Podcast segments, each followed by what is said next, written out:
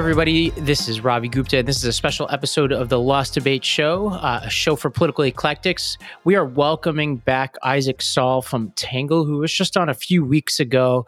Isaac, welcome back to the podcast. Thanks for having me, man. I'm glad to be here. So, we're going to touch on a few topics today. I would say all involving our politics.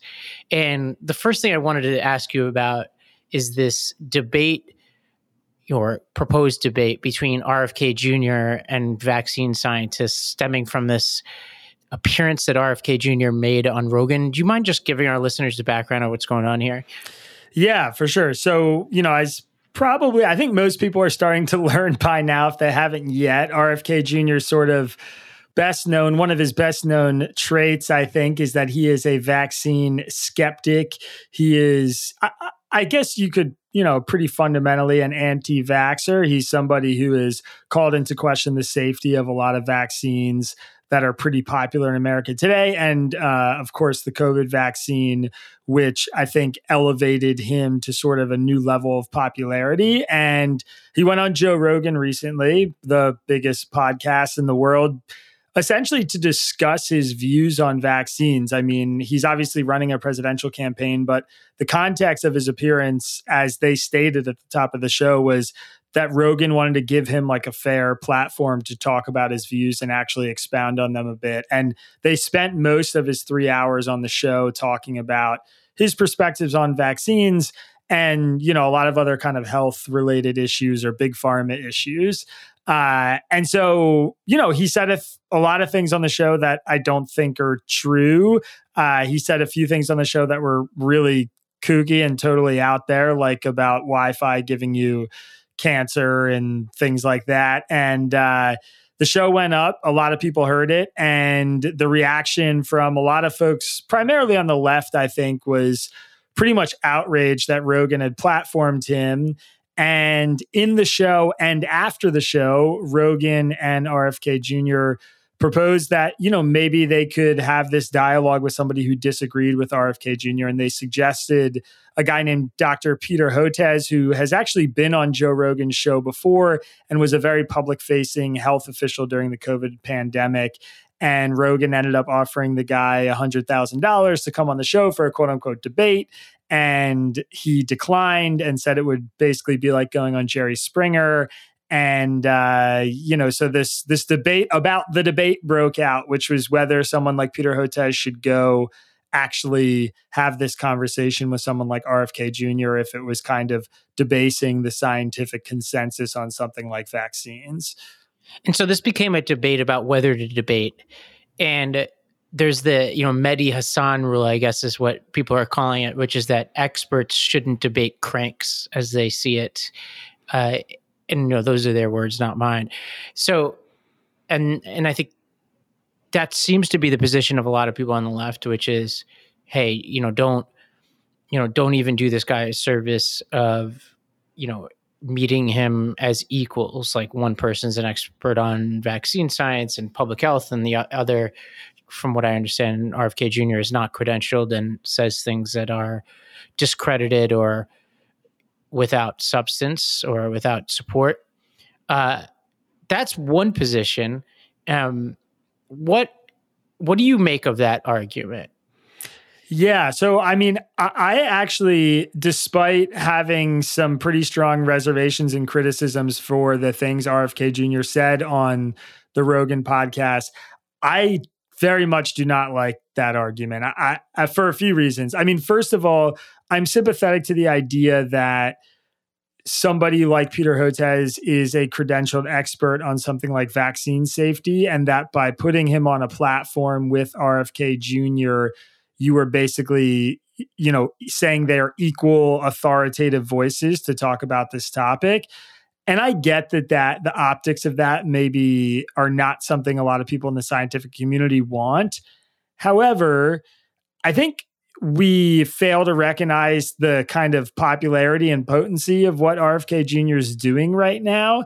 And I think the idea that the scientific community can kind of rest on its laurels and sit on its hands and say, this is settled science and we are not going to give this guy any credibility or platform or authority to speak on this subject is actually a really wrong-headed way to handle it because what just happened is RFK Jr. got 3 hours on Joe Rogan, the biggest podcast in the world, without getting much pushback on pretty much anything he said. And I think that is bad. And I think the way to remedy that is not to expect RFK Jr. to stop getting platform, which isn't going to happen. His media appearances are probably only going to grow over the next few months.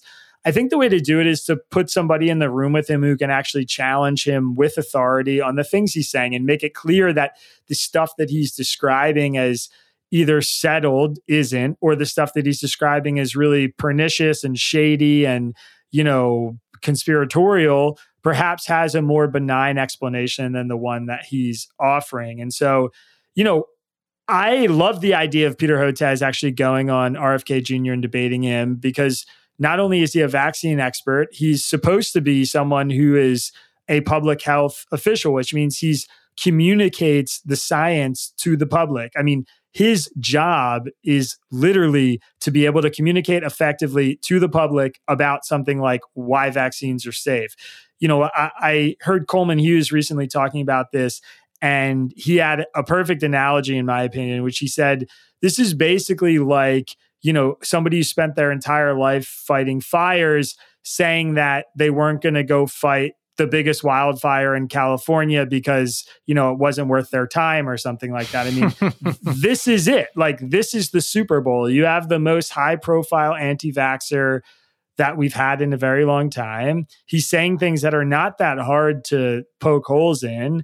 And you're saying, no, like, we, it's not worth the time. We'll just legitimize him, whatever. And, and I don't buy that. And on top of that, it should be noted. I mean, I, I didn't see this get talked about enough, in my opinion, but Peter Hotez is also the father of an autistic girl.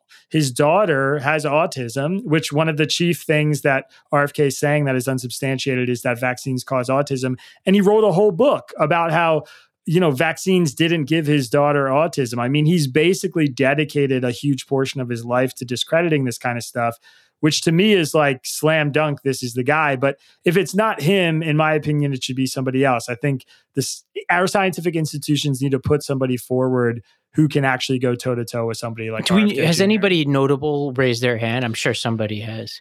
I, I, from the scientific community, no. I saw the. How could that be though? I don't get it. Like, I, I, am sure. I'm sure that there are people out there. I, I, I personally have not seen that. I imagine there's a lot of people with PhDs or who study vaccine injuries or whatever who are raising their hand on Twitter saying they'd do it. The only person who I saw say something about how they would love to do the debate was Noah Smith, who is oh, yeah. an economist. Um, but he writes about a lot of stuff and very good with like argument argumentative positions and statistics and things like that. And I think he'd be an awesome guy to do it, except that then we just have two people who aren't experts in vaccines talking about them.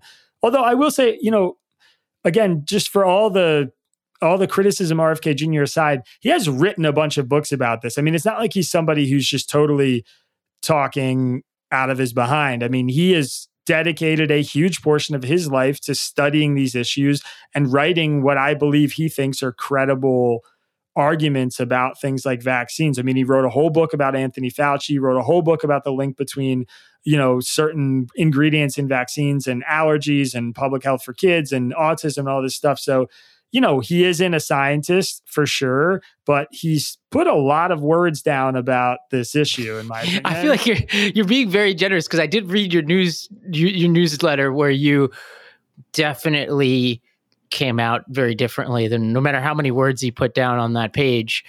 Uh, tell us where, because I think a listener would be like, "Oh, you're." Uh, I don't want people to be mistaken about where you came out on this. You said it before, but give us a sense of, for people who are not steeped in this argument, what's the argument, the main argument, and give us some of the sort of high level takeaways that you had from this newsletter. Yeah, sure. So so the main argument from RFK Jr. is basically that in the 1980s we saw an explosion of autism and that is also around the time that the vaccine schedule was really put into place in earnest. Honestly, that is basically the biggest thrust and the biggest piece of evidence in his argument, which again, on the surface level, might be like, oh, huh, that is kind of interesting. But like everybody knows, you know, correlation's not causation. And there are so many other ideas out there about why we've seen an uptick in the amount of, you know, uh, autism that's been diagnosed in kids. Uh, one of the really popular like scientific theories is that the age of fathers is going up and the age of parents is going up and that's actually causing an increase in these kind of like developmental issues or whatever you want to call them.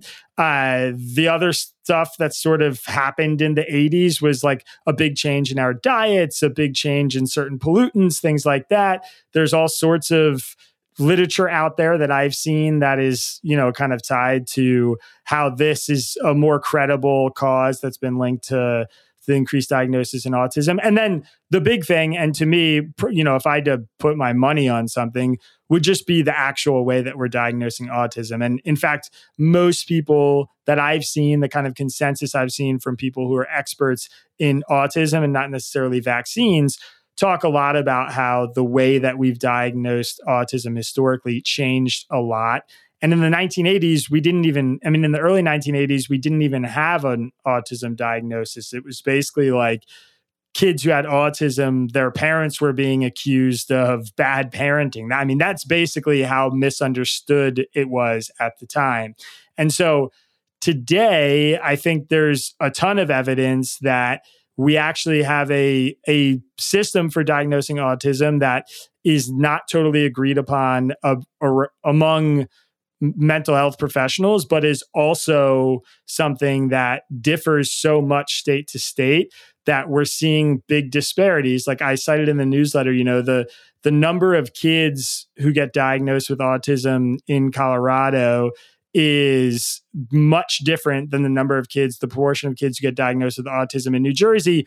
Yet their vaccines are the rate of you know childhood vaccines are basically identical, which to me is like a slam dunk on RFK Jr. that his case is pretty much bunk. But that's just a good example of the fact that like we don't have great agreement about even how to diagnose it. What we do know is we've been much more expansive in how we're diagnosing it over the last 40 years, which would explain the huge rise in cases.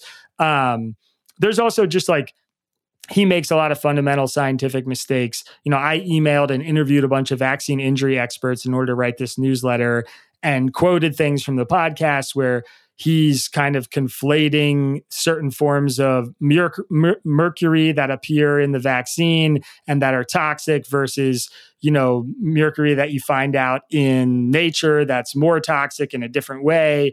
He conflates reasons about why that these certain ingredients were removed from vaccines which he basically says was you know the CDC admitting that they're unsafe when really they removed them because of people like RFK spreading the myth that they're unsafe and they wanted to increase the amount of vaccines that people were taking because vaccines tend to prevent diseases and that's typically good for public health. Uh, th- there were a lot of sort of half baked ideas that he put forward in the podcast. And yes, I want to be clear you know, everybody that I've contacted and, and pretty much everybody I've read who is an expert on vaccines and vaccine injury and vaccine development, even people who are like really hard in the camp of we need more vaccine safety, basically say, of all the things that we think might be causing the rise in autism, vaccines are like the one thing that we've studied so much. They're the, they're the one thing that we've had to refute so many times that we can almost definitively cross it off before any other theory that's out there about why the rates of autism are going up. And, you know, I believe that RFK Jr. is just genuinely attached to this idea and he steeps so much of his rhetoric in it and he has made it such a huge part of his career that it's impossible for him, even if you showed him smoking gun evidence that he was wrong, he just wouldn't be able to back off it because it's such a core part of his message around you know the corruption of of big pharma and agency capture and all these other things. And uh you know it's it's very frustrating to read about and write about and listen to but if someone like me who doesn't have a science degree can understand why RFK Jr. is so wrong, then I think there should be a public health official out there who can explain that to pretty much anybody.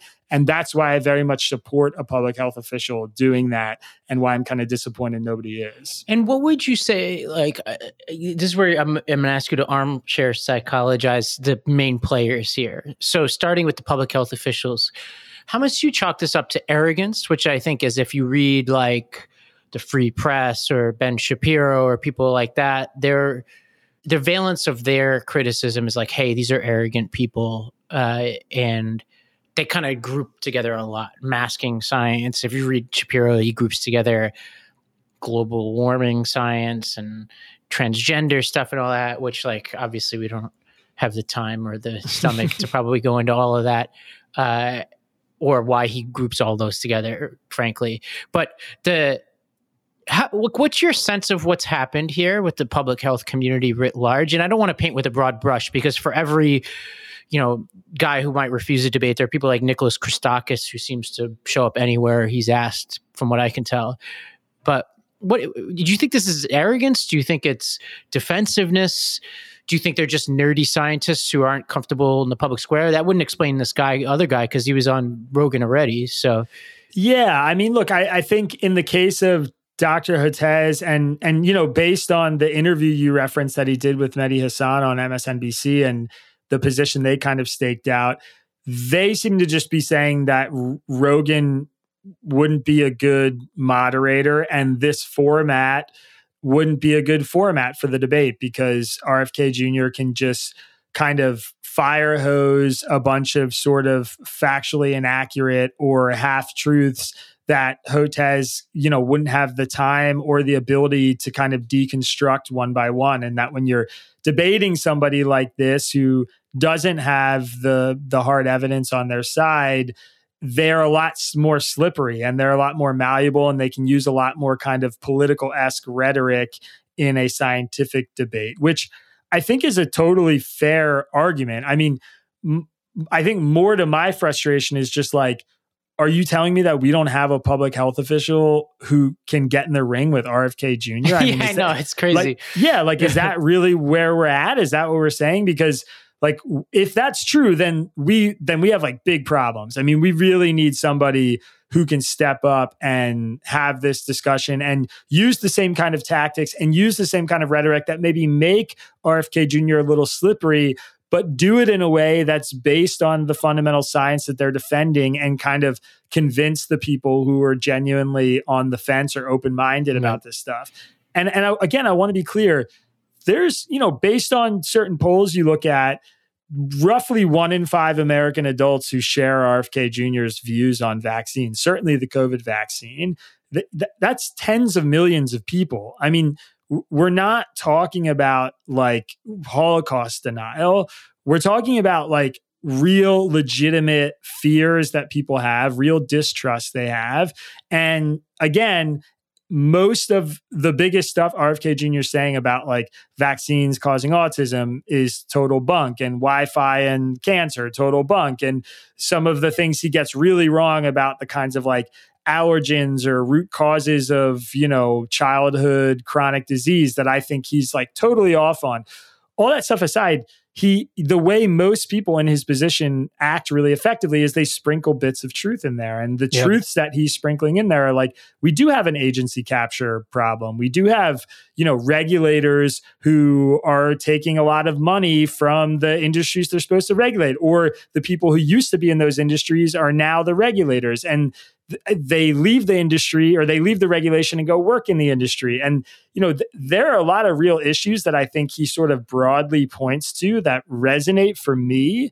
But on the whole it's just nuts to me that we don't have somebody who can kind of step in the ring and puncture holes in him. Because for me i'm like i i asked a few experts what they thought and got a few pretty straightforward explanations. And read some stuff and watched a couple YouTube videos, and I was like, oh, okay, I like pretty much understand where RFK Jr. is coming from, how he's wrong, and I think I can explain it like I just did here.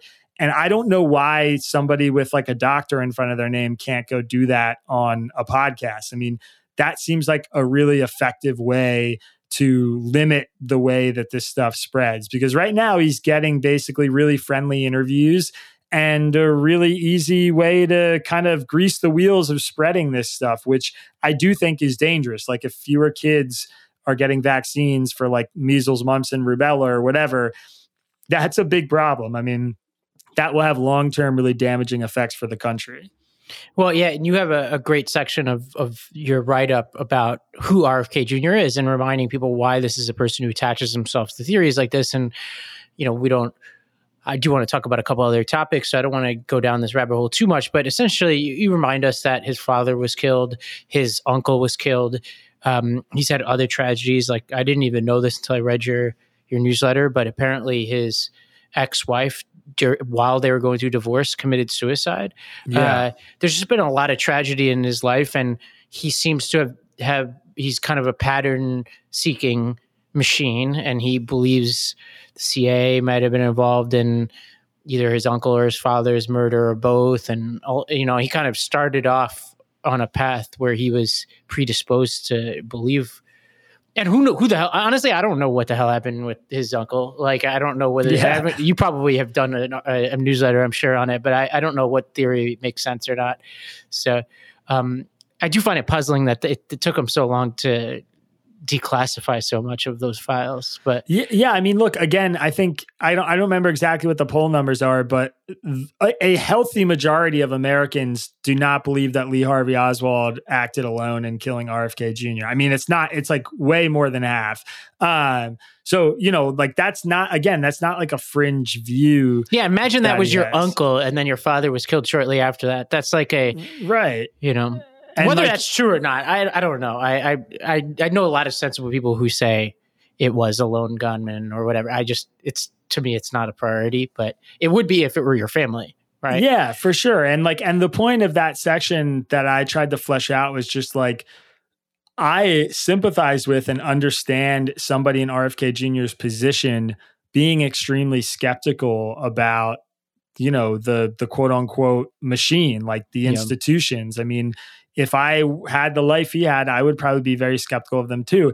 And remember, RFK Jr. is not, he did not find, I mean, according to his story, the way that he tells it is not that he went and sought out this like vaccine skepticism or that he had his own questions he couldn't get answered. I mean, he says that when he was going around the country doing the the bulk of his work which was environmental defense work around you know like stopping pollution in rivers and a lot of things that most liberals would be like super on board about he was encountering a lot of women mothers who were coming to him saying that their kids were damaged by the vaccine and asking damaged by some vaccine and asking him to look into it. I mean, that is his origin story as he tells it.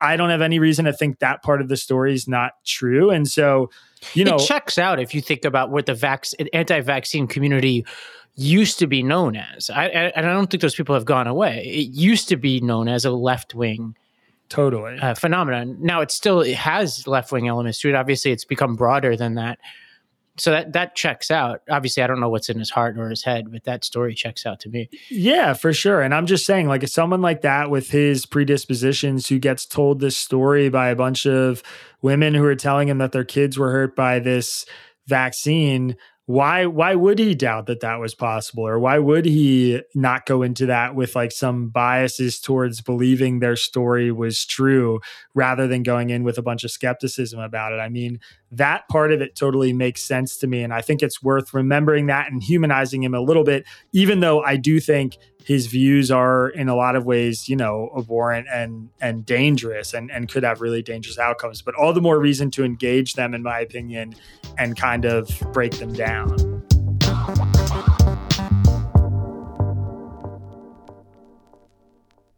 You have a theory about the House Freedom Caucus. So tell me about this. First of all, remind our audience who the House Freedom Caucus is and, and tell us what is a bit of a zag, I think, on your part.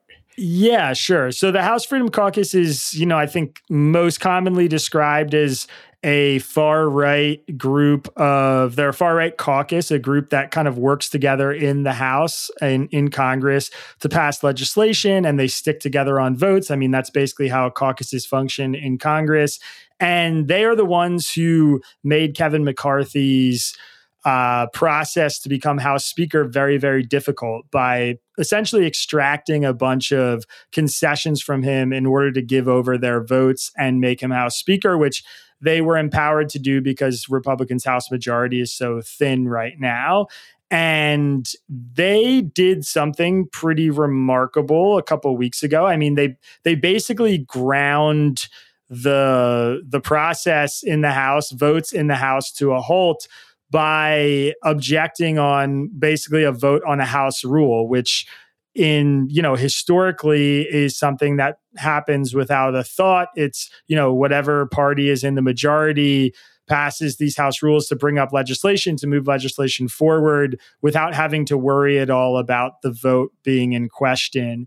And this is sort of because the House has become kind of rubber stamp from the top down, in my opinion. Most most policy issues are being brought up for votes once House leadership on either side is certain that the legislation is going to pass or has a good chance of passing.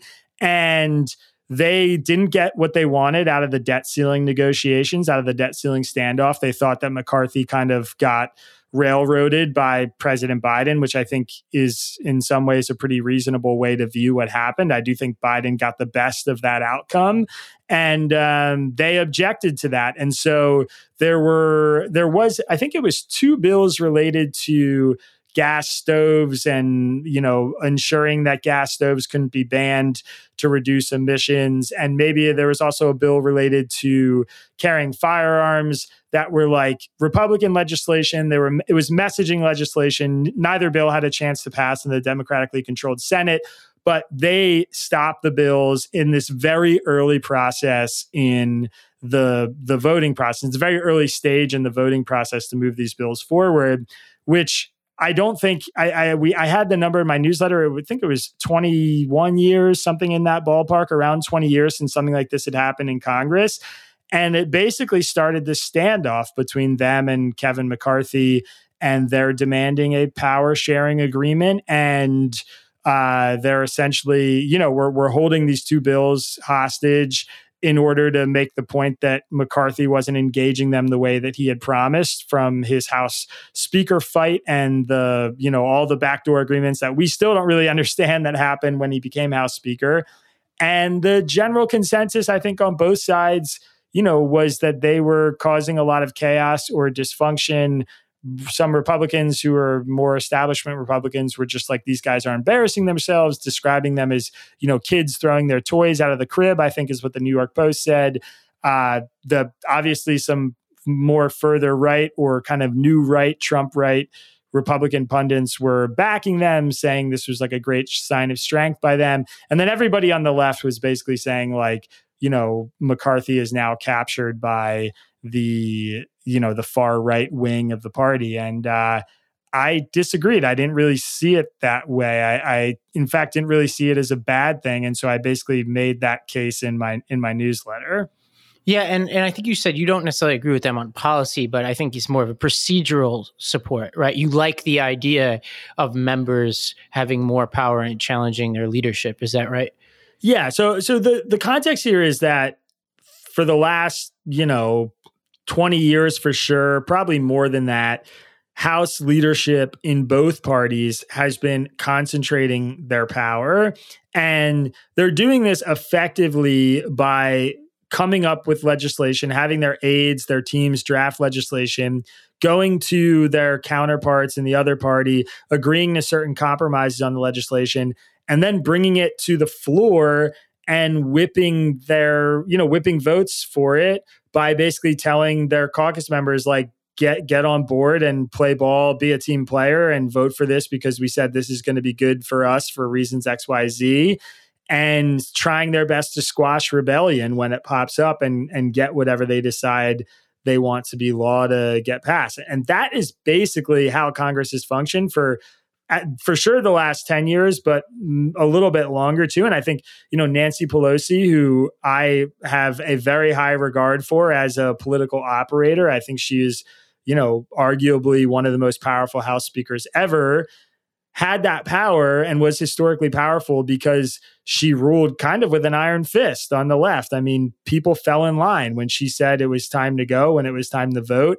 And she figured out ways to pressure people and leverage her members and get them in line. And the kind of political chattering class describes that in very endearing terms. Like she was incredible because she was so good at this and so good at counting votes and so good at keeping her party in line but I think there's another kind of reverse perspective of that, which is like she took a lot of power away from her members who were elected from their districts to go represent the needs of their constituents. And to me, this power play from the House Freedom Caucus is giving them as individual members more power, which, if you are a member in their district, is a good thing. And people who are members in their districts are constituents, they're normal Americans who voted for them. So I actually like the idea that we're going to get some more bottom up rule in Congress and that House leadership has to think more about what their members want. See, uh, let me give the counterpoint on this one, which is you and I both rank partisan gerrymandering as among some the one of the worst practices in politics, if not the most pernicious. I think in a world where we have partisan gerrymandering to the extent that we have right now, plus we have the Hastert rule in the House, which for our listeners is a informal rule that's existed since Denny Hastert was the House Speaker in the Bush administration that says that uh, the the Speaker of the House won't bring a bill to the floor unless they have a majority of the majority of members. It has been broken from time to time, including on some key pieces of legislation that we talked about. But uh, when you combine those two, it means that extremist members who are birthed from the gerrymandering itself, so aren't necessarily representative of America, but yeah, they may represent their district, but their districts aren't organically created entities, right? They they're they're representing extreme laser printed geographies, and then they're given the power to stop things from happening in a climate that a lot of people feel like is already obstructionist and polarized. To me, that worries me. Uh, if they were, if this were truly like the luck of the draw and the average member who represents an amalgamation of Americans, I would feel a little bit differently about it. Yeah, look, I mean, I think first of all, I guess I, I'd respond to that by saying, a, I don't think the fix to gerrymandering is to take power away from you know low ranking members of Congress, and I'm not saying you're suggesting that, but like the implication that because gerrymandering is such a big issue, we shouldn't we, we should be really careful about, you know, empowering the people who are getting elected. I, I think it's the opposite. I think we should be really concerned about gerrymandering because people we send to Congress have a lot of power and we don't want them to be extremist members. Um, second, though, I would just say even taking that context, like accepting, I think that that argument, which I think is a, a potent position to have, is that this could have the kind of unintended consequence of creating more bipartisanship and more moderation. And I sort of referenced this offhanded in my newsletter, and I think we shared an argument from Philip Wallach, who uh, is kind of like a center right conservative at the American Enterprise Institute about this. But you know, we saw this with the debt ceiling standoff. McCarthy didn't have the votes to resolve this just on his own with Republicans. And so he needed Democrats who would cross the aisle. And so the result was that he ended up working with this faction of kind of moderate Republicans, middle of the road Republicans who didn't want to play chicken on the debt ceiling, and then a bunch of Democrats who helped him cross the finish line. And that formula could be replicated on like a number of issues. And I, in my opinion, if the House Freedom Caucus isn't careful, the the reality of what they're going to create is that they're actually going to end up losing power because they're going to force McCarthy basically to not get anything done or to have a bunch of failed votes or just go court 20 Democrats to get legislation passed. And so I think there's a world where this creates some moderation, it creates some more bipartisanship.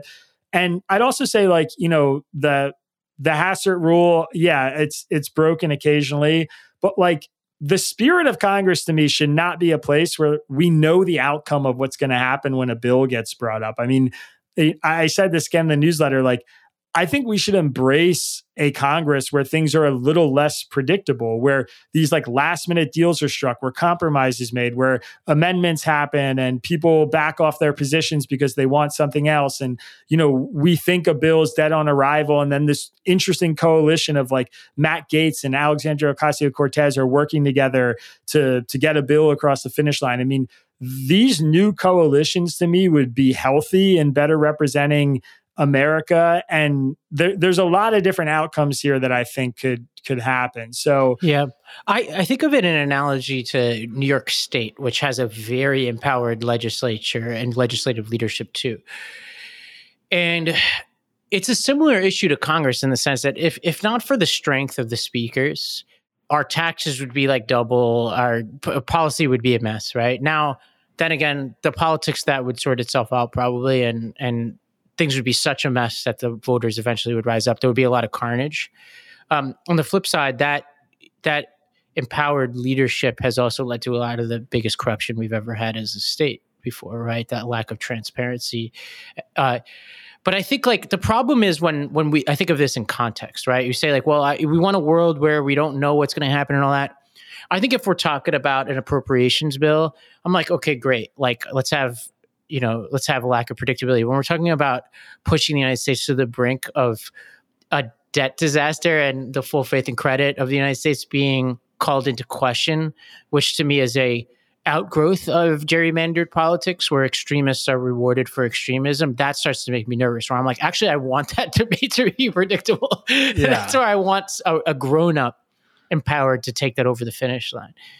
Yeah, no, I, I think that's a totally fair argument. And and I would say also, you know, since I've written that piece, we've seen Lauren Boebert introduce articles of impeachment against Biden for, you know, quote unquote, like dereliction of duty on the southern border and tried to bring them up for a vote. And we saw Adam Schiff get censored, get censured after they you know, attempted to attach like a $16 million fine to his censure or something like that. So I, I, it, it's not like I believe that they're acting totally responsibly with this newfound power. I think like um, some of that stuff they're they're kind of beclowning themselves on. It's more that I think dispersing that power throughout Congress in the long term is a good thing, and it and you know for all the positives and negatives of Nancy Pelosi's tenure or whatever on the left, I think the next time Democrats get a House majority, they should think really strongly about implementing rules that give some more bottom up power to members, because I think that is a vision of how Congress should function that probably resonates with a lot of average Americans. And I think when anybody hears, uh, the tale of how Congress has functioned, which I think is a totally realistic, accurate portrayal of how it's functioned for the last couple of decades, where leadership on both parties basically gets together and decides what they're going to do, and then does their best to force all their their members into voting for it. I think most people probably would not support that mm-hmm. kind of you know functionality. So, um, yeah, your points are totally well taken. I I do not believe that the House Freedom Caucus is acting responsibly with what they're actually bringing up for for votes or trying to push through. I thought the debt ceiling standoff was incredibly counterproductive and stupid and dangerous and I don't think that's how we should make spending cuts in Congress but I I do think that the tangible outcomes of what they did in terms of wresting power from Kevin McCarthy could have a really long-term positive effect and and might be something that Democrats want to think about emulating when they're creating their house rules the next time they have a majority which based on how things are going right now could be fairly soon.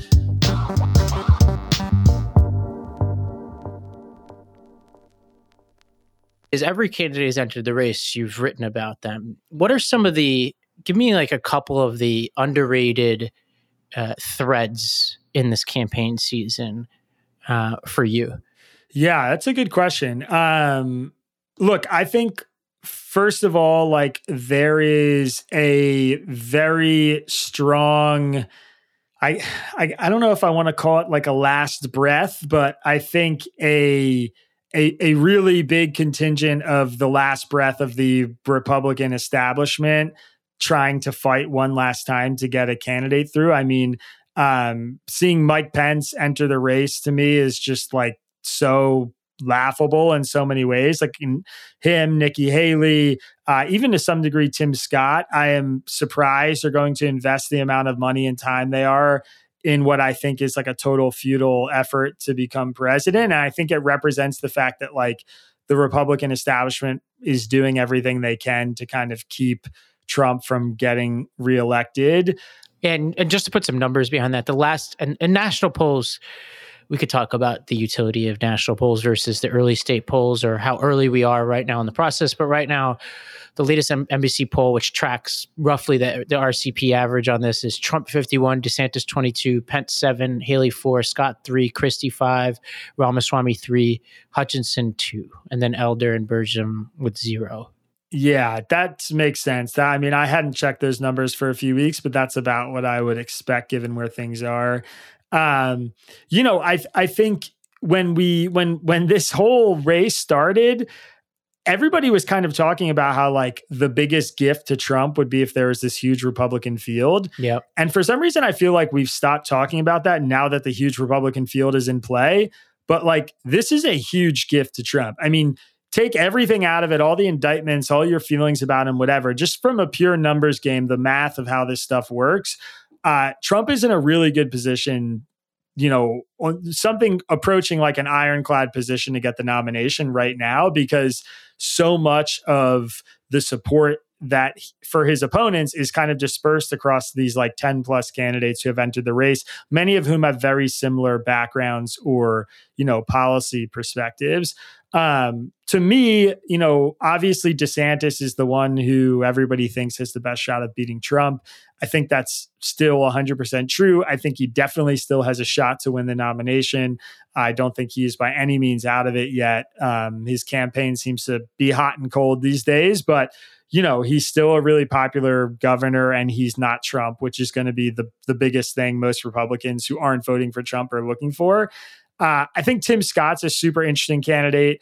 I very, you know, very much respect a lot of the stuff that he's running on, which is tied deeply to like his personal story and you know his family's rise from you picking cotton to him being a U.S. senator and now yeah, he says cotton campaign. to Congress. Yeah. yeah, cotton to Congress, which is an awesome slogan. I mean, it's a it's a it's a beautiful way to sum up his story. I think, and is something that is uh, effectively kind of I guess nipping the bud of a lot of like the the race issues and the stuff that he likes to talk about and bring up, despite the fact that he talks a lot about not liking to talk about race, which he really does do a lot. Uh, but you know, he's he's he's to me like a really really um, seasoned political veteran at this point. He's somebody who I've seen him go in unfriendly territory. He went on the View and did an interview, and I thought he you know he got challenged on a bunch of his views and he stuck to them in in really compelling and convincing fashion i think if people see a lot of him you could see him rise in the polls chris christie's you know, if he gets on the debate stage, it's going to be fireworks. He's basically running just to ruin Trump. I, it seems like he has no other purpose. And I think the rule is right. In order to get to that debate, you have to say you support the Republican nominee, which will be interesting how these folks are going to lawyer themselves through that. One thing that's mentioned eh, worth mentioning for Scott is he's got 22 million on hand from his last Senate campaign. So that's yeah. that's a lot of money to start with. Yeah, for sure. I mean, they all a few of them have a lot of money. Obviously, Ramaswamy is self-funded. DeSantis has a huge war chest uh, from his gubernatorial campaign. Trump can raise money at the you know push of a button and has a ton of money in the bank as well. You know, uh, I'm looking at these numbers right, and I think an interesting question to ask is not who's one, two, and three because I think most people would be sensible saying one and two are Trump and DeSantis. Like most people would argue that, but who's who's weaker or stronger than their poll numbers today show? And that's where I would agree with you on Scott. He's at he's pulling at three percent, and to me, he feels like he's stronger than three. Probably not fifty percent, but he feels stronger than three. Now, then again, I'm a Democrat, so maybe that's a that's a knock against him is that I see that in him but the, the other thing, like a lot of the things I think a lot of people who aren't Republicans look at and don't like about Scott, like his abortion positions, for example, or even the way he talks about race. you got to put yourself in the mind of a Republican primary voter, not a Democrat, right? Like I think some things he might say, especially his abortion positions, will be liabilities in the general election, but eh, you know you got to win the pennant before you win the series, and none of that stuff's really going to hold him back now. Yeah, no, I I think that Scott is probably the one who you know, if you gave every candidate in this race equal exposure to the American public, I think he would probably have the fastest rise. Uh, I think Pence having 7% of the vote is still probably the one who's batting. You know, I, I to me, he's, uh, you know, his his odds are about as good as as Burgum or you know Vivek or some yeah, of the other guys. I would go so far as to say Ramaswamy has a better chance than Pence based on what I've seen from Ramaswamy. I, I think he's, I think he I, I, question how genuine he is on some of his positions, if not many of them. But he has a good bloodthirst for somebody. Like good is the wrong word. He has an effective bloodthirst. Like I think what he did around the Trump indictment, which to be clear, I disagree with substantively, but going down there and challenging his opponents very quickly to support a pardon, that's good theatrics. That's politics. Like when you're when you're the major major underdog, those are the kind of things that you need to do to gain attention.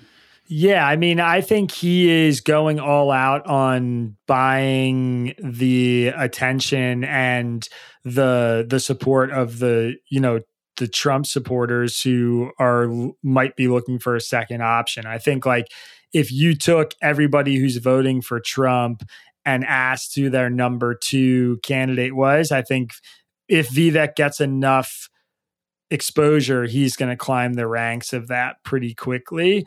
Uh, I will say, you know, I heard him interviewed on the Fifth Column podcast, which is a kind of a great host for like some libertarian and sort of center right and center left thinking and they have a few hosts who have all different kind of perspectives and you know he he seemed a lot more malleable in some of his views than i thought i mean i i felt throughout the interview him kind of shifting his positions as the arguments went on and sort of hedging his language in a way where I, I left feeling very similar to you that that I questioned the authenticity of some of his views, which, you know, as a candidate or somebody I would vote for to me is a negative, but as somebody who's figuring out what his messaging is going to be for the public, could end up being something that kind of benefits him in a national race where by the time he's getting really tons of lots of exposure on the debate stage, whatever it is, um, he could be striking some notes that have broad popularity on the right. And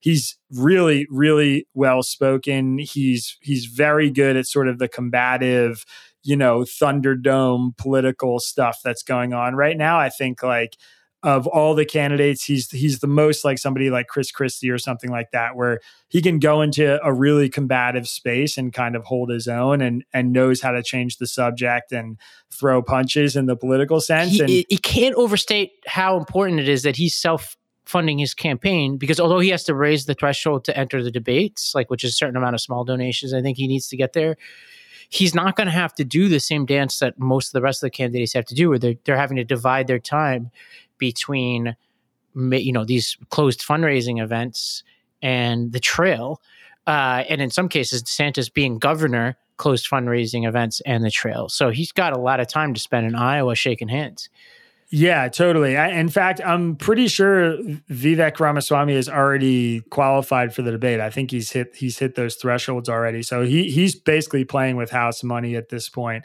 um, which is a pretty big advantage for him. I thought Nikki Haley was going to be more interesting as a candidate, and maybe you know there'd be some more fireworks around what she was doing. But uh, I've left feeling pretty not hopeful about her yeah. odds to to make any kind of big impact on the race. Yeah, I just have a hard time. Like every time she she comes out with something on a major issue, I'm left thinking after she speaks, what was her position? It's like I, I'm it's never totally clear to me. I think Scott has a bit of that issue too, but I think she has it worse. Uh, well, okay. With that, Isaac, thanks for being with us. Remind our listeners where they can get your newsletter.